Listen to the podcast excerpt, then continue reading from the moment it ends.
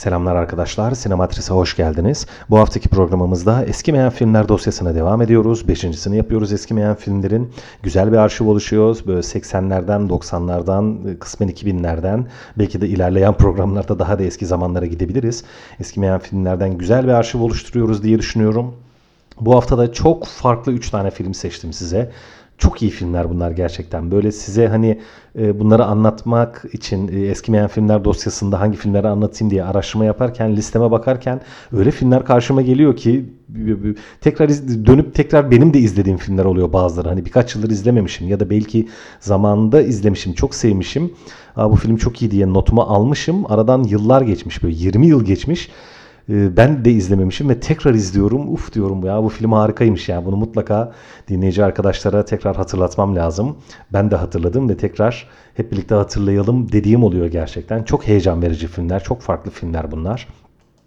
Onun için e, neyse çok e, hemen uzatmadan kendi heyecanımı biraz bastırarak hemen filmlere geçeyim. Bu hafta anacağım ilk film arkadaşlar 1993 yapımı Carlito's Way. Carlito'nun yolu arkadaşlar. Şimdi bu film yine dediğim gibi hani özel filmleri zaten anıyorum. Günümüze e, kalabilmiş filmleri anıyorum zaten. Hani bütün filmler özel tabii bu programda andığım ama hani her filmin gerçekten te- tekrar anılması ve hatırlatılması gereken özellikleri var. Şimdi e, 1970'li yılların ortasından itibaren arkadaşlar kısmen başından ama daha çok ortasından itibaren Hollywood'da bir sektörel yenilenme dönemi ortaya çıktı. Şimdi konuya girdim umarım pişman olmam hemen anlatmam lazım. Şöyle ki 1950'lerde ve 60'larda Hollywood biraz çöküşte demeyelim de gerilemedeydi. Çok büyük filmler çıkmıyordu. Gişe gelirleri çok yüksek falan değildi. 70'lerden sonra özellikle Godfather ve işte Steven Spielberg, Jaws gibi böyle birkaç filmle böyle sektör bir hareketlenme yaşamıştı. Bir yükselme yaşamıştı. O dönemi mevcut kılan, o dönemi var kılan diyeyim, Sakallılar diye bir sinema ekibi çıktı. Buna Amerika'da bu ekibe movie brats dediler. Yani film veletleri dediler. Biz sakallılar dedik daha çok. Hani Türkçe'de sakallılar diye geçiyor bu kişiler. Bunlar arkadaşlar 70'lerde 60'ların sonunda 70'lerde sinemaya başlayıp sinema tarihinin en büyük yönetmenleri olan ve Hollywood sinemasını yenileyen 5 yönetmen bunlar arkadaşlar. Kim bunlar? Steven Spielberg, Francis Ford Coppola, Brian De Palma, Martin Scorsese ve George Lucas arkadaşlar. Bu 5 yönetmen hepsi de sakallı gerçekten. E, o yıllarda işte George Lucas e, Star Wars serisiyle, işte e, Coppola Godfather'larla, Steven Spielberg o zaman E.T. ile, Jaws'la, Hepsi yani Martin Scorsese işte Taxi Driver'la falan hep böyle olağanüstü filmler yaptılar bunlar. Patlattılar resmen Amerikan sinemasını. Böyle yani çok yukarılara taşıdılar. Bu ekibin içerisinde kısmen tırnak içinde en arkada kalan yönetmen Brian De Palma'ydı arkadaşlar. İşte bugün anacağım filmin Carlito'nun yolunun e, filminin yön, yönetmeni Brian De Palma. Brian De Palma bu 5 yönetmen içerisinde biraz daha arkada kalan bir yönetmen ama oldukça kendisine has sineması olan, e, biraz daha gerilime kayan böyle gerilim sinemasına kayan, e, işin içerisinde bir gizem olan filmler konusunda diğer yönetmenlerden de daha iyi. Çok iyi filmleri var. Femme Fatal mesela yakın zamanda e, andığım film bu programda bahsettiğim Femme Fatal filmi gizemli kadın ya da e, karanlık kadın gibi e, bir çevirisi var yaklaşık olarak. E, Brian De Palma'nın sineması biraz böyle. Mutlaka işin içerisinde bir gizem vardır. Bir karakter çözemediği bir gizemle karşı karşıya gelir ve onu çözmeye çalışır falan böyle. Yani biraz Hitchcock'un devamı, Hitchcock'un takipçisi olarak görülür Brian De Palma. Ancak Carlito's Way, Carlito'nun Yolu filminde Brian De Palma biraz farklı bir film getiriyor karşımıza. Biraz farklı bir performans sergiliyor. Şöyle ki 70'li yıllarda gangster filmleri özellikle işte Godfather'la, Coppola'yla veya Martin Scorsese ile karşımıza gelmiş 90'lı yıllarda da Pacino zaten hani e, Godfather'ın baş karakteri olarak Michael Corleone rolünü canlandıran e, Al Pacino öyle bir mafya babası ya da mafya gangsteri miti yaratmıştı ki Godfather ve tabii Al Pacino da o rolle özdeşleşmişti. İşte şu bugün anacağım Carlitos Way filmindeki yine Al Pacino oynuyor arkadaşlar. Özelliği şu.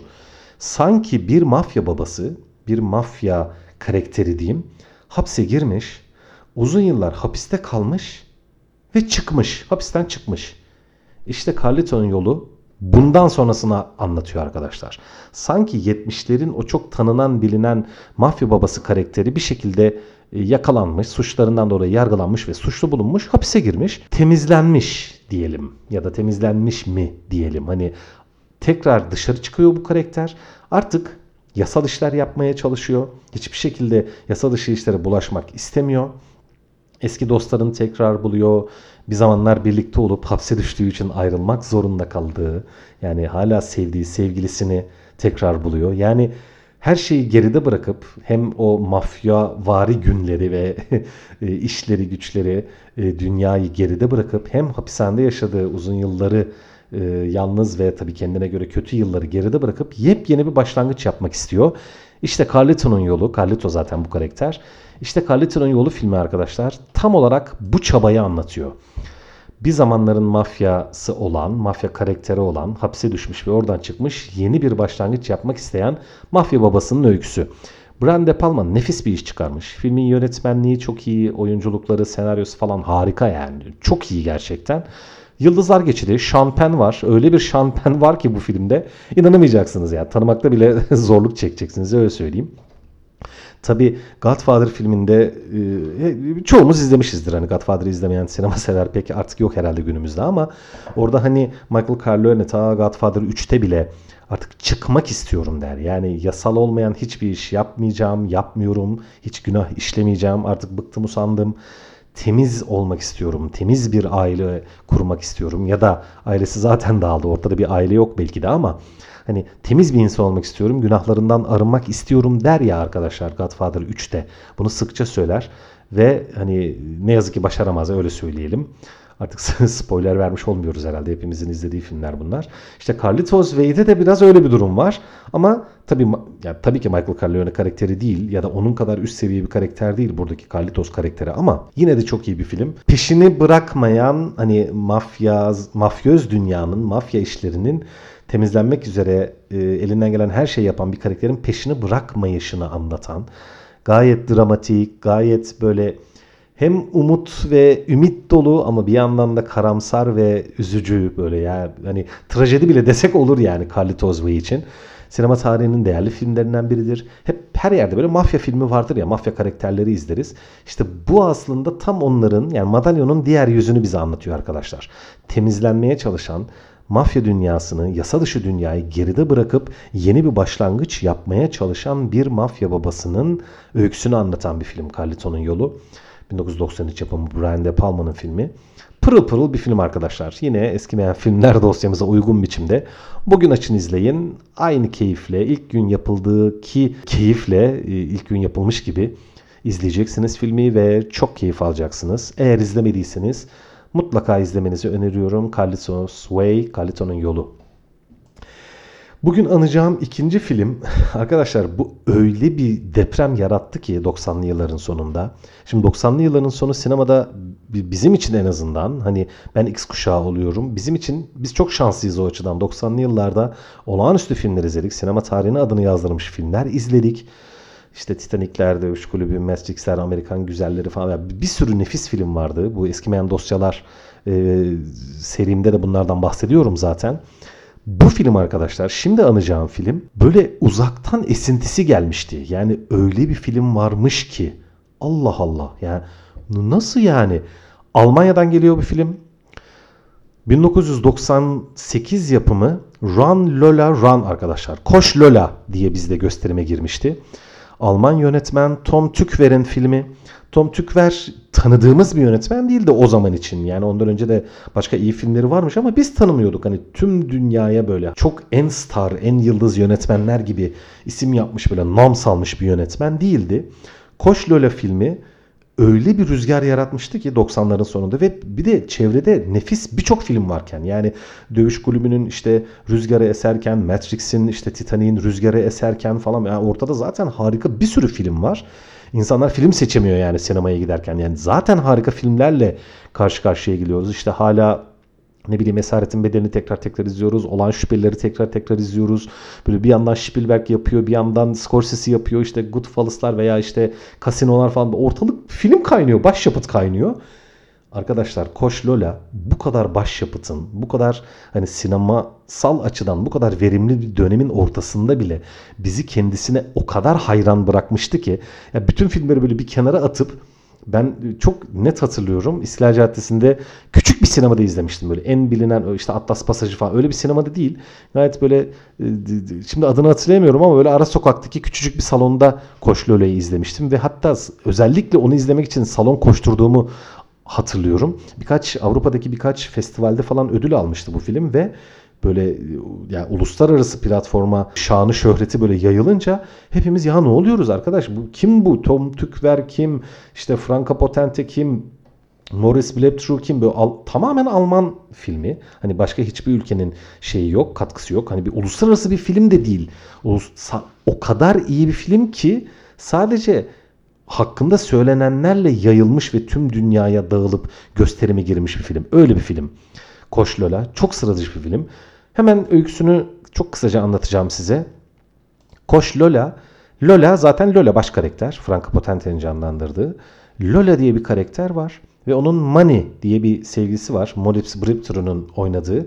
Bu Moritz Bliptru çok tanınan, sevilen bir Alman oyuncudur. Bizim Fatih Akın'la da hani bizim dediğim hani çoğumuzun tanıdığı bildiği anlamında söylüyorum. Türk asıllı yönetmen Fatih Akın da yakın dostudur. Onunla da birçok film yaptı. Birden çok film yaptılar. O Money karakterini canlandırıyor. Lola'nın sevgilisi. Arkadaşlar Lola'ya bir telefon geliyor ve ona diyorlar ki 20 dakika içerisinde işte o zaman tam rakamı hatırlamıyorum ama şimdi şey olmuş olmayayım 100 bin diyeyim.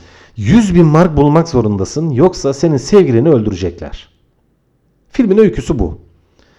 20 dakika içerisinde 100 bin mark bu o zaman mark vardı hani daha euro yoktu.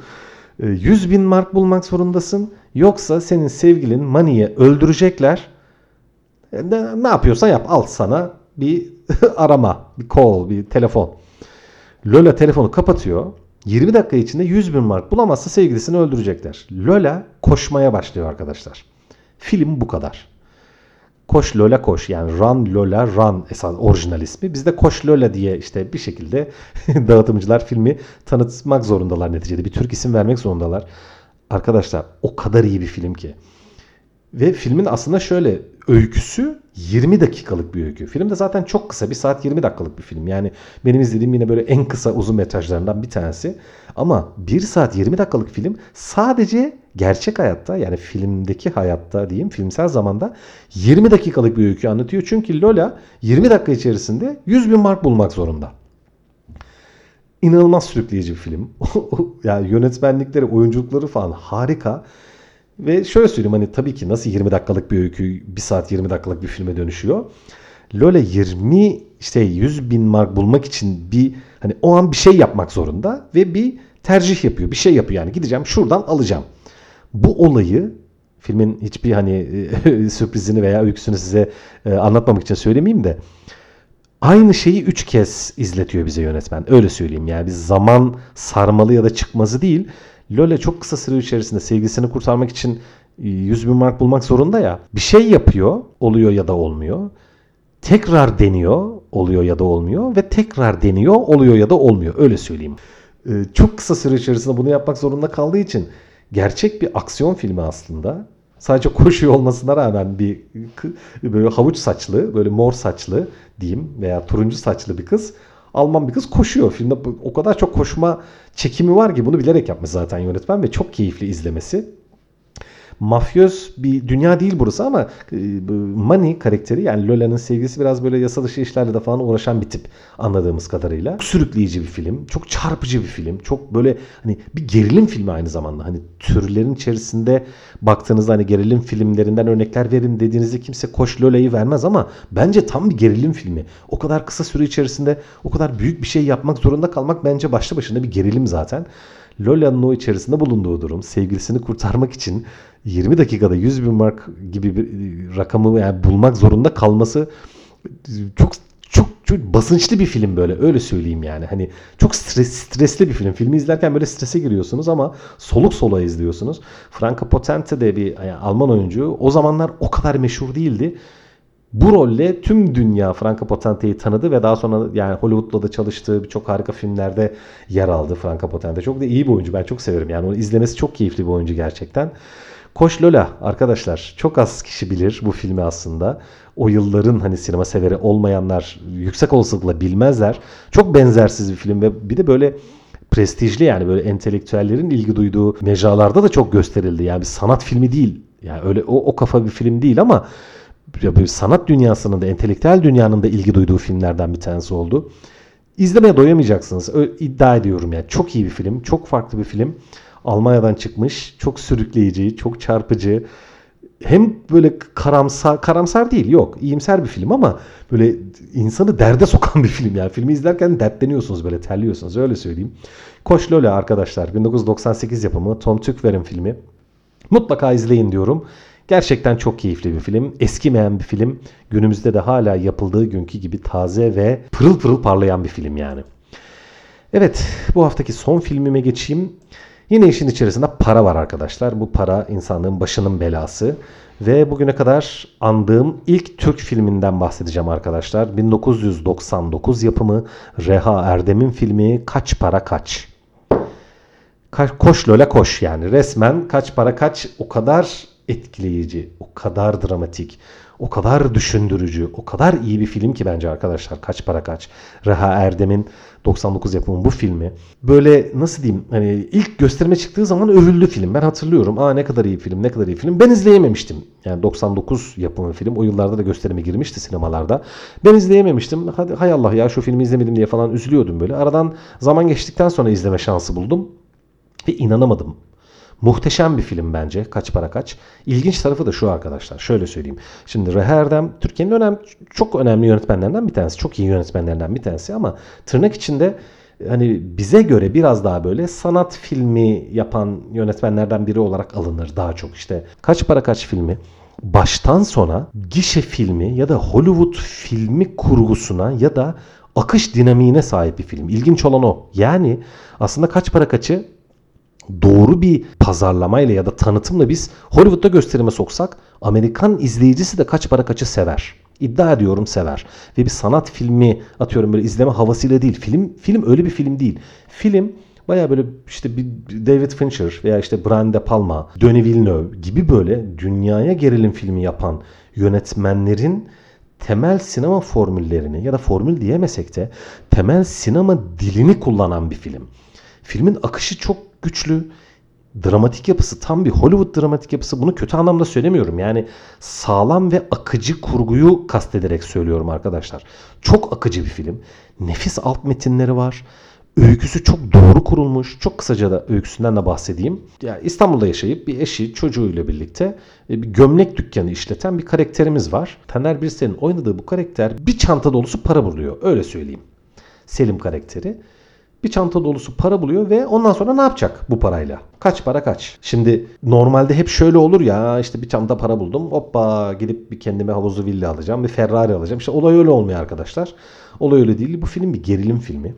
Drama diye anılıyor birçok yerde bir drama filmi ama hayır bana göre bu bir gerilim filmi.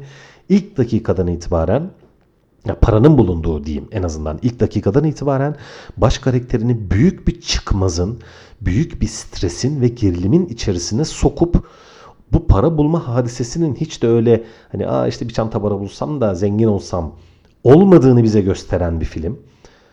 Baş karakterin de biraz böyle yani şöyle söyleyeyim adam bu parayla e, yaşamak zorunda kaldıkça yavaş yavaş delirme demeyeyim ama başka ruh hallerine evriliyor arkadaşlar. Bence nefis bir psikolojik profil filmi, bir inceleme filmi, paranın yozlaştırıcılığı ve insanı yoldan çıkarma gücü diyeyim. Onun üzerine yapılmış eğlenceli bir film değil yani bir gişe filmi değil ama kurgu olarak, tavır olarak, akış olarak nefis bir film. Yani Türk sinemasından da bana göre Türk sinema tarihinin de en iyi filmlerinden bir tanesi. Genel olarak Türk sinemasının dünya sinemasıyla bir bağının olmadığından hep bahsederiz. Yani bir Türk filminin bugüne kadar dünyaya açıldığını görmedik. Tamam e, belli yönetmenlerimiz yurt dışında ödüller aldılar falan ama bu başka. Bunu kastetmiyoruz. Bir sanatsal bir bakış ya da bir festivalde gösterilmekten veya Cannes Film Festivali'nde ödül almaktan bahsetmiyoruz.